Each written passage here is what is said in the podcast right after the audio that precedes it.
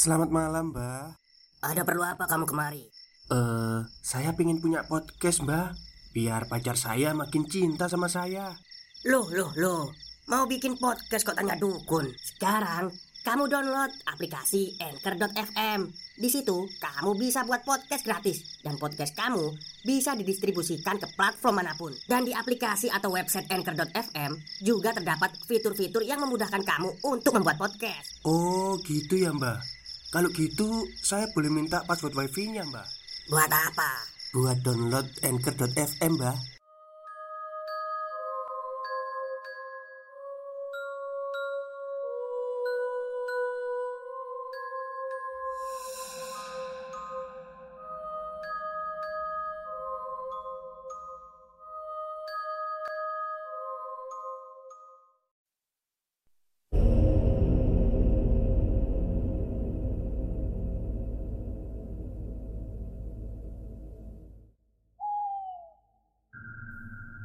Assalamualaikum warahmatullahi wabarakatuh. Halo semuanya Jumpa lagi dengan saya Chow Sing Sing Kurator dari podcast Horror Night Story. Halo apa kabar semuanya? Semoga kalian semua baik-baik saja ya. Dan seperti biasanya pada malam hari ini saya kembali Dan akan menghadirkan sebuah kisah mistis untuk kalian semua Kisah mistis kali ini saya datangkan dari kiriman email dari Mas Fuad Hendrawan Yang pada waktu kecilnya dia pernah ber... Uh, apa? Bertempat tinggal di sebuah pulau Maksudnya itu Lampung itu mana itu? Kalimantan atau Sumatera ya? Ya pokoknya di situlah Oke daripada kita berlama-lama Mari kita simak ceritanya Assalamualaikum warahmatullahi wabarakatuh Mas Chow Sing Sing. Perkenalkan nama saya Wawan. Saya berasal dari kota AE di Jawa Timur. AE itu Nganjuk kalau nggak salah ya plat nomornya ya. Dan saya ingin berbagi beberapa pengalaman misteri saya di sini. Yang akan saya ceritakan ini adalah pengalaman misteri. Waktu saya masih kelas 2 SMP di tahun 1995 Saya mengikuti kakak saya untuk melanjutkan sekolah saya di sebuah SMP di Lampung Di Kabupaten Tulang Bawang. Maklum, kakakku berprofesi sebagai guru SMP Kami bertempat tinggal di lingkungan sebuah perusahaan tambang udang Yang waktu itu terbesar di Provinsi Lampung Yang letaknya di ujung timur Di pesisir laut Jawa Sebut saja perusahaannya itu namanya PT DCD Kakak iparku adalah seorang petambak udang di perusahaan tersebut. Dan kami berdomisili di sebuah mes perusahaan. Mes itu berukuran 10 kali 6 meter. Jarak tetangga kami satu mes dengan mes yang lain kurang lebih 300 meter. Kakak perempuanku bernama Mbak Lestari Sedangkan kakak iparku bernama Mas Gianto. Setiap hari saya berangkat sekolah jam 5 pagi Untuk kemudian menunggu kendaraan bus air Di halte bus air. Bus air adalah nama sebuah kapal kecil bermesin diesel. Tapi kami lebih sering menyebutnya klotok. Mungkin karena suara mesin dieselnya berbunyi klotok-klotok-klotok. Yah, Kapal ini mampu memuat sampai 30 siswa-siswi SMP Juga kakakku yang merupakan guru mengajar di SMP tersebut naik kapal itu. Sedikit saya informasikan bahwa perusahaan tempat kami tinggal tersebut terdiri dari ratusan Bahkan ribuan tambak Dengan ukuran yang cukup luas. Tiap tambaknya yaitu 25 kali 50 meter dan tambak-tambak itu hanya khusus untuk budidaya udang windu.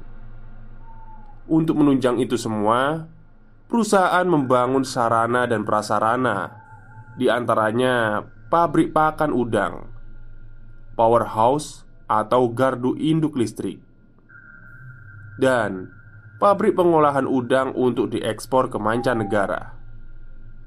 Selain itu, untuk kelancaran transportasi perusahaan, perusahaan membangun kanal-kanal atau terusan buatan yang mempunyai lebar dan panjang serta kedalaman yang berbeda-beda. Pun juga perusahaan menyediakan kapal-kapal takbut besar dan kecil, juga speedboat sebagai alat transportasinya. Dan cerita yang akan saya sampaikan ini ada kaitannya dengan pabrik pengemasan dan pengolahan udang tersebut. Langsung saja saya kisahkan. Setahun setelah saya tinggal di sebuah wilayah di pertambakan udang itu, ini terjadi sebuah tragedi kecelakaan. Tepatnya di tahun 1996. Sebuah kapal takbut besar yang mengangkut ratusan karyawati pabrik pengemasan udang ekspor, yaitu KM Takbut 05, terbalik di kanal utama yang memiliki lebar kurang lebih 500 meter dengan kedalaman lebih dari 50 meter. Suara jerit histeris teriakan penumpang kapal tersebut sangat menyayat hati. Para penumpang yang mayoritas adalah perempuan berusaha untuk menyelamatkan diri agar tidak tenggelam. Bagi mereka yang bisa berenang, segera berenang ke tepian, dan bagi yang tidak bisa berenang, tampak timbul tenggelam dan terbawa arus kanal yang deras. Tim SARS dan patroli lalu lintas air segera dikerahkan saat itu untuk menyelamatkan korban yang masih hidup. Pada waktu itu, banyak korban yang masih bisa diselamatkan, tapi tidak sedikit pula korban yang hilang tidak terselamatkan. Selama satu minggu penuh, polisi air dan tim SARS melakukan pencarian korban. Rata-rata korban yang ditemukan jasadnya sudah tidak utuh lagi ada yang kulit mukanya terkoyak dan hilang. Ada yang daun telinga dan hidungnya hilang. Dan masih banyak lagi. Mungkin jasad-jasad mereka dimakan ikan. Dan perlu saya beritahukan bahwa di kanal tersebut Masih banyak buaya yang berkeliaran. Karena posisi perusahaan ini dekat dengan muara sungai Mesuji, Lampung Utara Yang terkenal akan luas dan berbahayanya baik arus sungainya maupun penghuni sungai tersebut. Sore itu, ketika pulang sekolah, seperti biasa, aku membantu pekerjaan kakakku yang seorang petambak dengan memberi makan udang. Setelah itu, aku mengambil air bersih untuk keperluan sehari-hari dengan membawa ember-ember besar dan kecil yang akan saya naikkan ke sampan. Perlu saya beritahukan bahwa tempat di mana kakak saya tinggal belum terjamah PDAM. Jadi, kami harus antri untuk mengambil air, dan jarak yang kami tempuh pun cukup jauh, yaitu kurang lebih 500 meter. Jadi, itu tadi, setiap kami ngangsu air atau mengambil air, selalu menggunakan transportasi air, yaitu sampan, atau kalau di Jawa itu namanya perahu. Waktu saya mulai berangkat mengambil air Jam dinding rumah itu sudah menunjukkan pukul 16.15 Dengan rasa sukacita dan sambil nyanyi-nyanyi kecil Saya mulai mendayung sampan Menuju tempat mengambil air. Di sana saya melihat Ada beberapa sampan yang juga sama Hendak menyampan air. Wah Ternyata sudah banyak yang berangkat untuk mengambil air bisa-bisa aku giliran yang terakhir nih dapat jatah akhir. Gumamku dalam hati Sambil menepuk jidatku sendiri. Aku semakin mempercepat mengayuh dayungku berharap tidak terlalu lama Mengantri dan pulang kemalaman. Dan benar saja perkiraanku Aku mendapat giliran yang terakhir mengisi air lewat penampungan air bersih Yang menggunakan selang besar sebagai medianya saat itu ada empat orang yang mengantri. Aku giliran yang kelima atau terakhir. Waduh bisa kemalaman nih aku. Gumamku dalam hati. Sementara itu Langit sore sudah merah sekali Dan sang surya sebentar lagi akan tidur. Namun giliranku belum juga tiba. Setelah lama menunggu akhirnya tiba juga giliranku namun waktu itu langit sudah mulai gelap Di sekelilingku juga sudah mulai gelap dan hanya diterangi lampu neon 10 watt Aku mulai gelisah dan perasaanku sudah tidak enak saat itu. Aku sendirian berada di tempat penampungan air tersebut. Akhirnya selesai juga lah. Aku mulai mendayung sampanku yang penuh dengan muatan air. Di satu sisi saya merasa lega bisa pulang, tapi di sisi lain saya merasakan perasaan yang tidak enak dan gelisah. Ditambah lagi dari kejauhan, sayup-sayup terdengar suara adzan maghrib. Jadi perasaanku saat itu semakin tidak enak. Aku celingukan ke kiri dan ke kanan. Namun yang kulihat hanya semak-semak belukar yang tumbuh di kiri kanan kanal. Aku yang hanya seorang bocah berusia 13 tahun saat itu Sendirian di atas sampan Dalam situasi gelap selepas maghrib. Gelisah, takut, was-was menyelimuti diriku. Beberapa menit berlalu dan tidak terjadi apa-apa. Ya hal ini membuatku sedikit tenang. Apalagi samar-samar lampu belakang rumah kakakku di mana tempat kami tinggal sudah mulai terlihat menyala temaram. Ada perasaan lega setelah melihat cahaya lampu rumah kakakku itu dari jarak yang kurang lebih 300 meter. Namun, perasaan lega itu perlahan-lahan sirna. Setelah samar-samar, aku mendengar ada suara tangis. Dan Aku yakin itu adalah suara tangis perempuan. Perasaanku campur aduk waktu itu antara takut dan penasaran, dan samar-samar. Dalam kegelapan di tepi sungai kanal terlihat sosok yang mengenakan baju merah tengah berjongkok di pinggir kanal sambil satu tangannya nampak dikibas-kibaskan menyibak air kanal dengan pelan-pelan. Rambutnya pendek, sebatas leher Aneh dan ganjil. Entah kenapa rasa penasaranku mengalahkan segalanya Seketika perlahan-lahan aku kayu dayungku dengan pelan Mendekati tepian di mana sosok wanita berbaju merah itu masih jongkok dan menangis sesenggukan Aku seperti mengenal suara tangisan itu Seperti tidak asing suaranya setelah dekat, aku memberanikan diri untuk menyapa wanita itu. "Kak Widya ya?" tanyaku dengan ragu. Sosok wanita baju merah itu tidak menjawab panggilanku. Jangankan menjawab panggilanku, menoleh pun tidak. Kepalanya masih menunduk, dan sesekali ia masih terus menangis sesenggukan dan masih asyik memainkan tangannya di air kanal yang sudah mulai terasa dingin. "Kak, Kak Widya, sedang apa di situ? Ini udah petang loh, Kak. Nanti masuk angin." Tanyaku dalam bahasa Palembang. Perlu saya beritahu bahwa Kak Widya yang saya maksud itu adalah gadis yang berasal dari suku Palembang. Anak dari tetangga kakakku, Pak Abdul Kohar yang rumahnya berjarak kurang lebih 500 meter dari rumah kakakku itu. Memang, setelah satu tahun lebih saya tinggal di Lampung Utara ini, saya sudah mulai bisa beradaptasi dengan baik. Teman-teman sekolahku juga dari berbagai macam suku, ada yang dari Jawa, termasuk saya sendiri, ada yang dari Lampung, Bali, Sunda, Palembang, dan Padang. Dari Medan juga ada Aceh, Sulawesi, bahkan dari NTT Ya pokoknya di sekolah ini kami bineka tunggal ika lah. Kembali ke cerita Setelah beberapa kali aku panggil Akhirnya sosok yang samar-samar aku kenali sebagai Kak Widya itu Menegakkan kepalanya Dan menatapku sesaat Tiba-tiba Aku berdebar-debar jantungku melihat raut wajah Kak Widya yang memang benar itu adalah Kak Widya. Akan tetapi raut wajahnya sangat pucat, seperti orang yang sakit.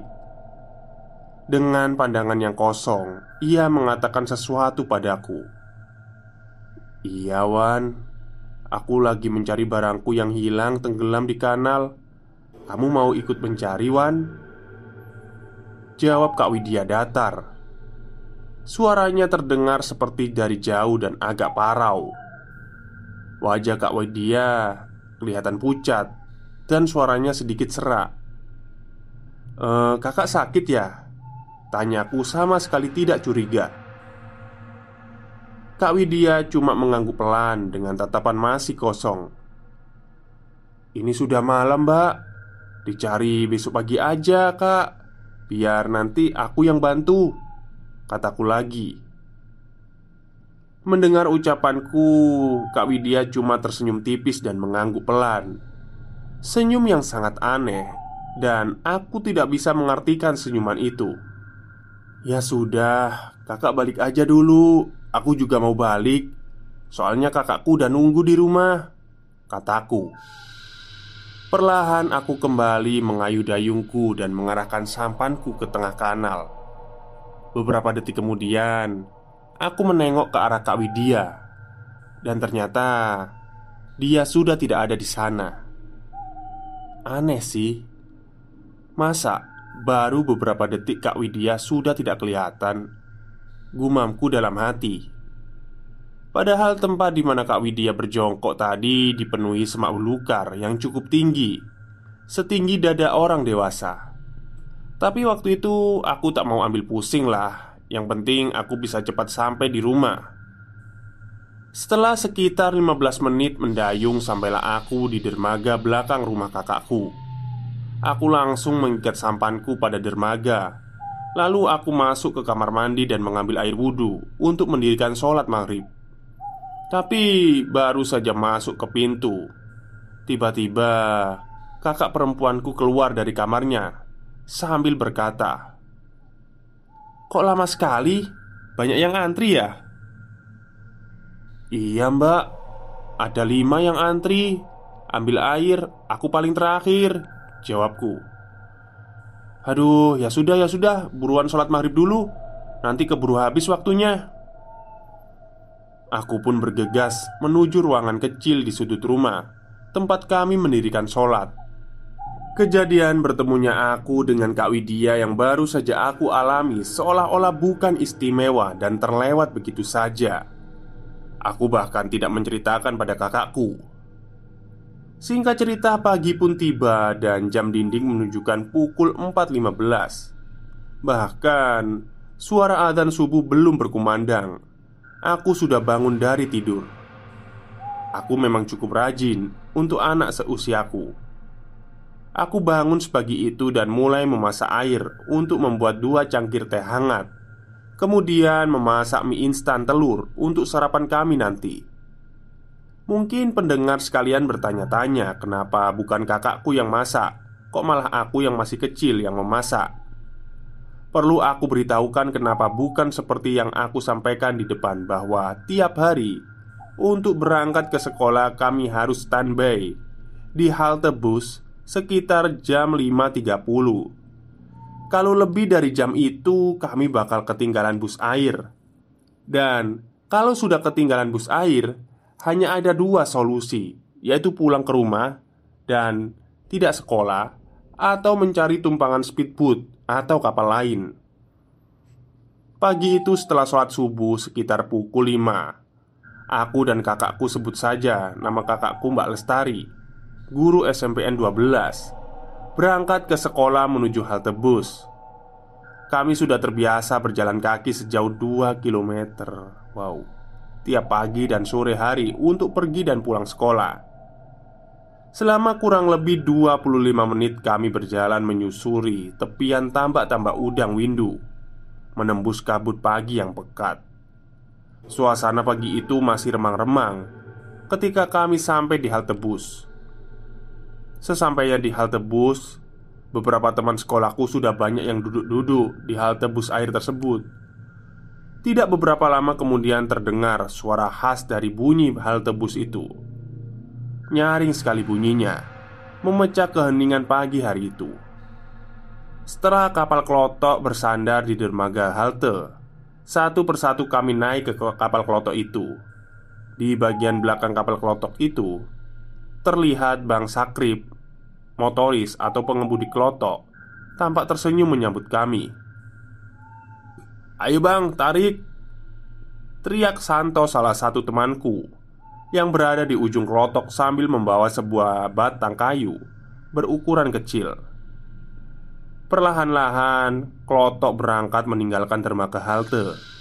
Pelan sekali Dengan kecepatan kira-kira 30 km per jam Atau seperti kecepatan sepeda ontel Di dalam kapal kelotok kami saling bersenda gurau Ada juga yang belajar Membuka-buka buku. Waktu itu kakakku yang juga guru IPS Kami duduk di paling depan dan aku mengambil tempat duduk di tengah. Di depanku duduk dua orang temanku dari kelas 2C Sedangkan aku dari kelas 2A Yang satu namanya Dahlia Dan yang satunya lagi namanya Vina Dahlia pun berkata kepada Vina Eh Vina, tahu tidak? Kak Widya, anaknya Pak Kohar Yang ikut naik kapal takbut itu Kabarnya sampai sekarang belum ditemukan dan sudah dua hari ini Kata Dahlia kepada Vina Samar-samar aku mendengar percakapan mereka yang sangat jelas sekali Meskipun suara bising mesin kelotok sangat mengganggu Tapi pendengaranku masih sangat jelas Apalagi mereka berdua duduk tepat di bangku depanku Iya Dahlia Aku juga dengar dari ibu Katanya sih seperti itu, belum ditemukan mayatnya. Jawab Vina menyauti. Jantungku berdegup kencang. Ingatanku kembali ke waktu kemarin, sewaktu aku mengangsu air dan bertemu dengan Kak Widya. Tiba-tiba secara refleks tanganku memegangi pundak si Dahlia sambil berkata Gak mungkin lah. Aku loh kemarin bertemu dengan Kak Widya Kataku dalam bahasaku. Tapi Dahlia dan Vina malah menuduhku yang tidak-tidak. Katanya aku mengarang. Ya sudahlah Akhirnya aku sudah tak fokus lagi mendengarkan percakapan mereka Dan sibuk dalam melamunanku Hingga akhirnya tak terasa kapalku sudah sampai di dermaga sekolah. Kami turun satu persatu menuju kelas masing-masing. Dan waktu itu jam sudah menunjukkan pukul 7.25 Waktu itu aku belum ada waktu untuk bertanya pada kakakku perihal Kak Widya. Hingga sampai kembali kami pulang ke rumah. Sesampainya di rumah dan saat ada waktu Aku langsung mendekati kakakku Yang saat itu lagi asyik menyuapi anaknya yang masih berumur 2 tahun Faris namanya. Mbak, aku mau tanya. Tanya apa? Itu loh mbak katanya Dahlia. Kak Widya itu anaknya Pak Abdul Kohar Termasuk korban kapal ya Yang guling kemarin itu mbak. Iya Wan. Udah dua mingguan ini Belum ada kabar dia Aku terhenyak kaget dan shock mendengarnya. Emang kenapa Wan? Tanya mbakku lagi. Ah nggak apa-apa mbak. Cuman tanya aja Jawabku. Aku takut kalau aku cerita ke mbakku. Dia akan gak percaya. Besok harinya kami mendengar kabar kalau Kak Widya sudah ditemukan di Muara Timur perbatasan sungai dan laut Jawa. Kak Widya ditemukan sudah membusuk Tubuhnya menggembung Dan beberapa bagian tubuhnya hilang di antaranya hidung Dan daging pipi sebelah kirinya. Mata kirinya juga hilang Mungkin dimakan ikan. Beberapa hari berlalu. Sebenarnya aku sudah tidak lagi memikirkan soal Kak Widya. Hingga pada suatu hari aku ada di kondisi yang sama pada tempo hari. Aku mengangsu air dan kemalaman Hingga terdengar adzan maghrib berkumandang. Saat itu juga perasaanku jadi gundah gelana. Dan saat melewati tepian kanal yang dipenuhi semak belukar, tempat di mana aku bertemu dengan Kak Widya, aku semakin mempercepat gerakan mendayung sampan. Hingga beberapa detik kemudian, ekor mataku menangkap sesuatu berwarna merah, tegak, berdiri di tepian kanal, di rimbunya semak belukar. Aku ketakutan tapi entah kenapa seolah-olah ada kekuatan yang menggerakkan otot-otot leherku yang membuat leherku bergerak menoleh ke kiri, ke arah di mana ekor mataku menangkap warna merah itu. Begitu mataku melihat ke arah rimbunan semak belukar di sebelah kiri tepi kanal, ternyata tidak ada sesuatu di sana. Bayangan merah yang tadi terlihat ekor mataku kini tidak nampak. Anehnya, aku malah jadi penasaran, seolah-olah ingin mencari-cari bayangan merah tadi. Sampai akhirnya aku mengawasi sampai ku pelototkan mataku karena memang di situ gelap tidak ada cahaya sama sekali. Tiba-tiba, kamu mencari kuan? Satu suara terdengar lirih dan seperti berasal dari tempat jauh. Sontak aku mengarahkan pandanganku ke seluruh arah. Dan aku kaget. Hampir saja melompat ke kanal. Sesaat aku tidak bisa berucap. Di depanku saat ini Sesosok berbaju merah Tampak duduk di ujung sampan Dalam siraman sinar bulan Yang hanya separuh Masih bisa kulihat wajah perempuan yang sebagian tertutupi oleh rambut itu. E, Kak Widya ya? Kataku tergagap. Kakak kenapa ganggu aku? Kataku gemetaran. Sosok di depanku tak menjawab Dan hanya memandangku dengan sayu. Kak Widya, tolong jangan ganggu aku ya Ucapku lagi seolah memohon Kak Widya Perempuan berbaju merah Berada di depanku dan tersenyum aneh kepadaku. Katanya kemarin mau bantu aku cari barangku yang hilang. Tanya Kak Widya datar. Ayo aku tunggu loh. Uh, Kak tolong Kak Widya jangan ganggu aku ya. Pintaku memohon lagi Sebenarnya kakak cari apa? Kataku Stop stop Kita break sebentar Jadi gimana? Kalian pengen punya podcast seperti saya? Jangan pakai dukun, pakai anchor, download sekarang juga gratis. Beberapa saat Kak Widya diam, hanya menatapku. Aku takut ditatap Kak Widya seperti itu. Wajahnya terlihat semakin pucat. Kak Widya berkata, Mata kiriku hilang, Wan Juga sebagian daging pipi kananku hilang entah kenapa Mendengar perkataan Kak Widya Aku terkejut setengah mati Dan hampir terjatuh ke kanal Hampir saja hilang keseimbanganku Dengan rasa takut yang luar biasa Aku masih menatap wajah Kak Widya. Dan tahukah apa yang terjadi? Tiba-tiba wajah Kak Widya berubah menyeramkan. Entah mendapat kekuatan dari mana Tanpa pikir panjang aku langsung meloncat Dan menceburkan diri ke kanal. Secepat mungkin aku berenang ke tepian kanal. Samar-samar Terdengar Kak Widya mengikik aneh Seperti suara tawa kuntilanak Aku sudah tidak memikirkan sampanku yang masih terapung di tengah kanal Entah Kak Widya masih ada di atas sampan itu atau tidak Aku sudah sampai di tepi kanal dan segera naik ke tanah tepi kanal. Setelah itu, sesegera mungkin aku lari, menyibak menerobos semak belukar. Aku sudah tidak memikirkan apa pun, entah ada ular atau tidak di semak belukar itu, atau biawak, atau binatang berbisa lainnya. Yang terpenting, aku harus sampai di rumah. Suara kikikan Kak Widya masih terdengar dan semakin membuatku berlari semakin kencang. Akhirnya, aku tiba di depan pintu rumah mbakku, Mbak Lestari.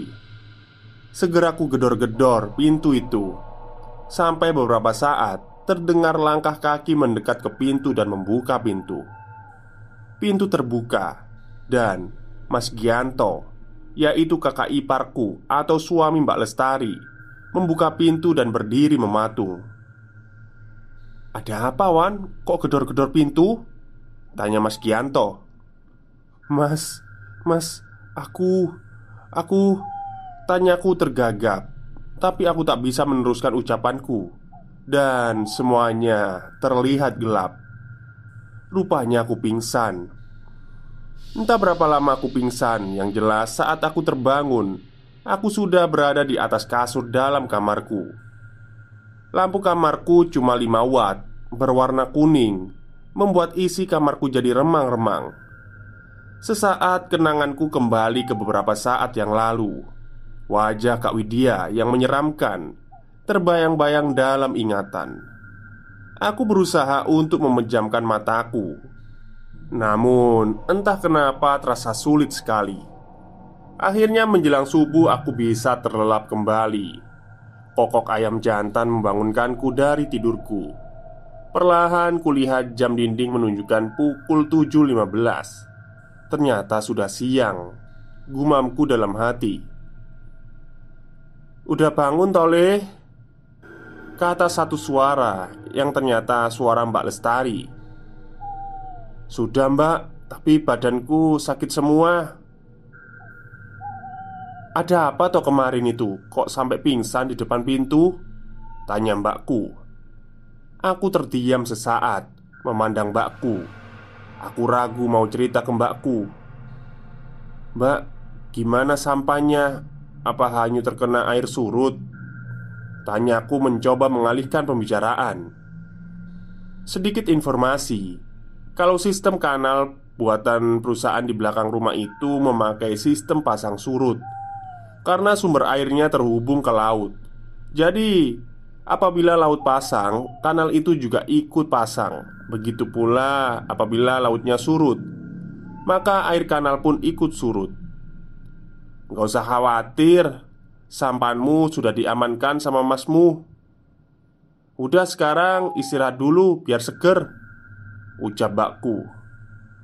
Akhirnya aku menyantap sedikit demi sedikit bubur ayam yang dibuatkan oleh mbakku itu. Kebetulan hari itu hari minggu Jadi kami tidak ke sekolah. Singkat cerita hari beranjak menuju sore hari. Sekitar pukul 4 Badanku mulai terasa fit Hari ini kamu nggak usah ngangsu air Wan. Biar hari ini masmu aja yang ngangsu air Kata mbakku. Iya mbak. Jawabku singkat. Eh Sebenarnya kamu itu kemarin kenapa sih Wan? Tanya mbakku lagi. Anu mbak Kemarin aku ketemu sama Kak Widya Kataku pelan. Hah? Kamu ngomong apa sih Wan? Gak usah ngelindur Kata Mbak Lestari Tuh kan, Mbak pasti nggak percaya sama ceritaku. Kataku lagi. Sudah-sudah, buruan kamu mandi. Mumpung masih terang Kata mbakku lagi. Iya mbak Jawabku lagi. Tak lama kemudian aku mandi di kamar mandi. Kamar mandi rumah kakakku berada di luar rumah Sehingga sesaat sebelum aku masuk ke kamar mandi Aku masih sempat melihat Mas Gianto Suami Mbak Lestari mendayung sampan yang kemarin aku naiki. Perlahan-lahan Mas Gianto meninggalkan dermaga kecil di belakang rumah dengan sampahnya Besoknya di sekolah, pagi itu di sekolahku, di jam istirahat Aku bersama seorang temanku bernama Muhammad Soleh Duduk di bawah pohon beringin di tengah-tengah lapangan sekolah. Eh, Soleh Aku mau cerita sesuatu sama kamu Kataku mengawali percakapan ada apa Wan? Mau cerita apa sih? Jawab temanku Soleh Kemarin saya ketemu sama setan leh Sedikit catatan Kalau selain bahasa Jawa aku juga menguasai sedikit bahasa Lampung Bahasa Palembang Dan bahasa Sunda Ah, setan apa? Paling kamu lagi ngelindur Wan. Kata Soleh lagi. Serius leh. Aku ketemu sama hantunya tetanggaku Yang sudah meninggal Karena kejadian tenggelamnya kapal takbut 503 Kataku meyakinkan Soleh. Soleh manggut-manggut mendengar ceritaku. Kemarin tetanggaku juga cerita Ada yang melihat seorang wanita baju putih Berjalan di tepi kanal Dan beberapa saat kemudian hilang Tapi entah cerita itu benar atau sekedar isu saja Kata Soleh pelan Kami berdua saling pandang sesaat hingga tiba-tiba terdengar lonceng berbunyi tiga kali. Pertanda waktu istirahat sudah berakhir, dan tanpa dikomando, kami langsung menuju ke kelas masing-masing. Beberapa hari berlalu, semakin sering ada cerita-cerita warga sekitar rumah kakakku mengenai penampakan sosok berbaju merah yang mirip dengan Kak Widya. Seolah-olah sosok Kak Widya itu menghantui warga lingkungan rumah kakakku. Salah satu cerita adalah kisah yang diceritakan oleh Pak Wayan. Nama Wayan sudah pasti adalah orang Bali. Pak Wayan tetanggaku itu rumahnya sebelah utara kira-kira 500 meter Dan kebetulan rumah Pak Wayan ini dekat dengan tempatku mengambil air. Di tempat mengambil air tersebut terdapat tempat mandi umum. Selain untuk mandi kamar mandi itu juga banyak dipergunakan orang untuk mencuci pakaian. Biasanya mulai jam 3 sore banyak sekali orang-orang secara bergantian mandi dan mencuci pakaian. Waktu itu Pak Wayan mau mandi di kamar mandi umum. Badannya kotor sekali Setelah sore sampai petang hari Dia menyipon di tambak Menyipon adalah membersihkan lumpur di dasar tambak dengan menggunakan alkon atau mesin penyedot air. Badan Pak Wayan terasa gatal sekali saat itu. Pada saat mau masuk kamar mandi, dia kaget. Ternyata di dalam kamar mandi ada seorang wanita berbaju merah tengah mencuci pakaian. Pintu kamar mandi tersebut dalam keadaan terbuka sehingga Pak Wayan beranggapan kalau mandi di kamar mandi itu tidak ada orang, akan tetapi dia melihat perempuan baju merah itu mencuci pakaian. Pak Wayan lalu menyalakan sebatang rokok untuk mengusir hawa dingin agar dia tidak suntuk. Beberapa saat berlalu, satu batang rokok sudah dihabiskan Pak Wayan, tapi perempuan itu tak kunjung terlihat keluar dari kamar mandi. Pak Wayan bangkit dari bangku tempat duduknya. Dia mencoba menajamkan pendengarannya, tapi sepi sekali. Tidak terdengar suara apa pun Mbak, mbak, udah selesai nyucinya mbak? Tanya Pak Wayan Tapi masih sepi Tidak terdengar suara apa pun Mbak, udah selesai mbak? Tanya Pak Wayan lagi Tapi tetap saja sepi Tidak terdengar apa-apa Akhirnya Pak Wayan memberanikan diri melihat ke dalam kamar mandi Namun ternyata di dalam kamar mandi kosong tidak ada siapa pun Loh loh Mana perempuan tadi? Gumam Pak Wayan Aneh sekali Kapan keluarnya perempuan itu? Dari kamar mandi kok aku nggak tahu Lewat mana ya? Tanya Pak Wayan pada dirinya sendiri. Sambil masih merasa keheranan Ia masuk ke kamar mandi dan segera membersihkan dirinya. Setelah mandi dia berjalan pulang menuju rumahnya yang hanya berjarak 50 meter dari kamar mandi umum tersebut. Beberapa meter sebelum sampai di teras rumah Pak Wayan memandang ke arah tambaknya Yang memang ada di depan teras rumahnya Tiba-tiba pandangannya tertuju di dermaga Anco. Dermaga Anco adalah sebuah dermaga kecil Yang mempunyai lebar kurang lebih 70 cm Dan panjang menjorok tengah kira-kira 2 meter. Di ujung dermaga ditempatkan anco yaitu jarum kecil Dengan kerangka berbentuk bujur sangkar Terbuat dari besi tipis Fungsi dari dermaga anco adalah untuk mengecek populasi udang Dan nafsu makan udang yang ada di tambak itu Kembali ke cerita Pandangan Kak Wayan, Pak Wayan tertuju pada sosok yang sepertinya seorang perempuan yang mengenakan pakaian panjang berwarna merah. Rambutnya panjang terurai.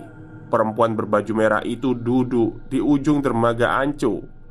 Kedua kakinya diturunkan ke bawah dan diayun-ayunkan kira-kira satu jengkal di atas permukaan air. Kepalanya menunduk, memandang ke arah permukaan tambak. Hei, bukankah itu perempuan yang tadi nyuci di kamar mandi ya? Gumam Pak Wayan lagi ngapain dia duduk di dermaga Anco? Kata Pak Wayan lagi Karena penasaran Pak Wayan mendatangi sosok perempuan itu Eh nak, kamu siapa? Lagi ngapain di sini? Kata Pak Wayan Tapi dia tidak menjawab pertanyaan dari Pak Wayan Dia masih asyik mengayun-ngayunkan kedua kakinya di atas permukaan air tambak Eh nak, kamu sedang apa? Lagi nyari apa sih? Lanjut Pak Wayan lagi Tiba-tiba terdengar suara cekikikan dari perempuan itu Tawa cekikikan yang aneh. Menurut Pak Wayan Tapi belum sempat berpikir panjang Kalau wanita berbaju merah itu perlahan-lahan berdiri Di ujung jembatan Ancu. Posisi badannya masih membelakangi Pak Wayan. Perlahan-lahan Dia memutar badannya 180 derajat Tepat menghadap ke arah Pak Wayan. Jantung Pak Wayan berdegup kencang. Melihat wajah pucat sosok wanita berbaju merah itu. "Kamu, kamu Widya ya, anaknya Pak Kohar?" kata Pak Wayan tergagap. "Bukannya kamu udah meninggal ya?" Pak Wayan masih tergagap. Sosok Widya itu tertawa panjang. Perlahan-lahan Pak Wayan mundur sampai di pangkal dermaga Anco. "Tolong jangan ganggu aku," Mau apa kamu ke sini nak? Ujar Pak Wayan lagi Aku sedang mencari ini pak Ucap sosok yang mengakui dia itu Sambil membuka kedua telapak tangannya. Pak Wayan nampak mengamati apa yang sedang ada di telapak tangan sosok Widya itu. Dan alangkah terkejutnya Ternyata ketika Widya membuka telapak tangannya Ada sebuah benda bulat Mirip sebuah kelereng. Akan tetapi, bola bulat itu nampaknya berlumuran cairan merah, dan sekejap saja benda bulat itu berkedip-kedip. Ternyata itu adalah sebuah bola mata, sedangkan di tangan kirinya ada segumpal daging yang juga berlumuran cairan merah. Dan ketika Pak Wayan melihat ke wajah Widya, tiba-tiba Widya berubah menjadi menyeramkan wajahnya. Mata sebelah kirinya tidak ada Yang ada hanyalah rongga gelap Yang dari dalamnya nampak meleleh cairan berwarna merah. Melihat pemandangan di depannya Kedua kaki Pak Wayan tampak goyah bergetar. Ia ingin berteriak Tapi kerongkongannya seolah-olah Terasa seperti tersumbat. Dia tak bisa berkata apa-apa lagi. Dia mau lari Tapi lututnya goyah. Karena tak kuasa dengan keadaan itu, akhirnya Pak Wayan pingsan. Keesokan harinya, lingkunganku heboh dengan Pak Wayan yang ditemukan pingsan di pinggir tambak. Segera beberapa warga yang menemukan Pak Wayan pingsan menggotong tubuh Pak Wayan ke dalam rumah. Setelah beberapa saat lamanya, akhirnya Pak Wayan siuman juga, dan akhirnya dia bercerita. Pak Kohar adalah ayah dari Kak Widya sama seperti masku Mas Gianto Dia juga seorang petambak udang windu di PT DCD Rumahnya 500 meter dari rumah kakakku. Malam ini adalah malam ke-21 Setelah kapal Takbut 05 Tenggelam Atau bisa diartikan malam ke-21 sejak meninggalnya Widya Anak perempuan satu-satunya atau anak sulungnya. Widya masih punya dua adik laki-laki Yang pertama Andi dan yang kedua Rifai Malam itu Pak Kohar duduk di teras rumah sambil menghisap rokoknya Serta meminum segelas kopi. Malam itu gelap karena rembulan tak nampak entah kenapa. Satu-satunya penerangan hanya berasal dari lampu teras yaitu neon yang 10 watt. Cahayanya tidak mampu menerangi seluruh bagian sekitar rumah. Pandangan Pak Kohar menatap ke arah tambak udang miliknya yang hanya berjarak beberapa meter saja dari teras rumahnya.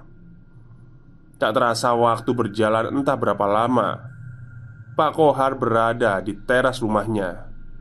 Entah berapa batang rokok yang ia habiskan, sementara gelas kopi sudah kosong dari tadi.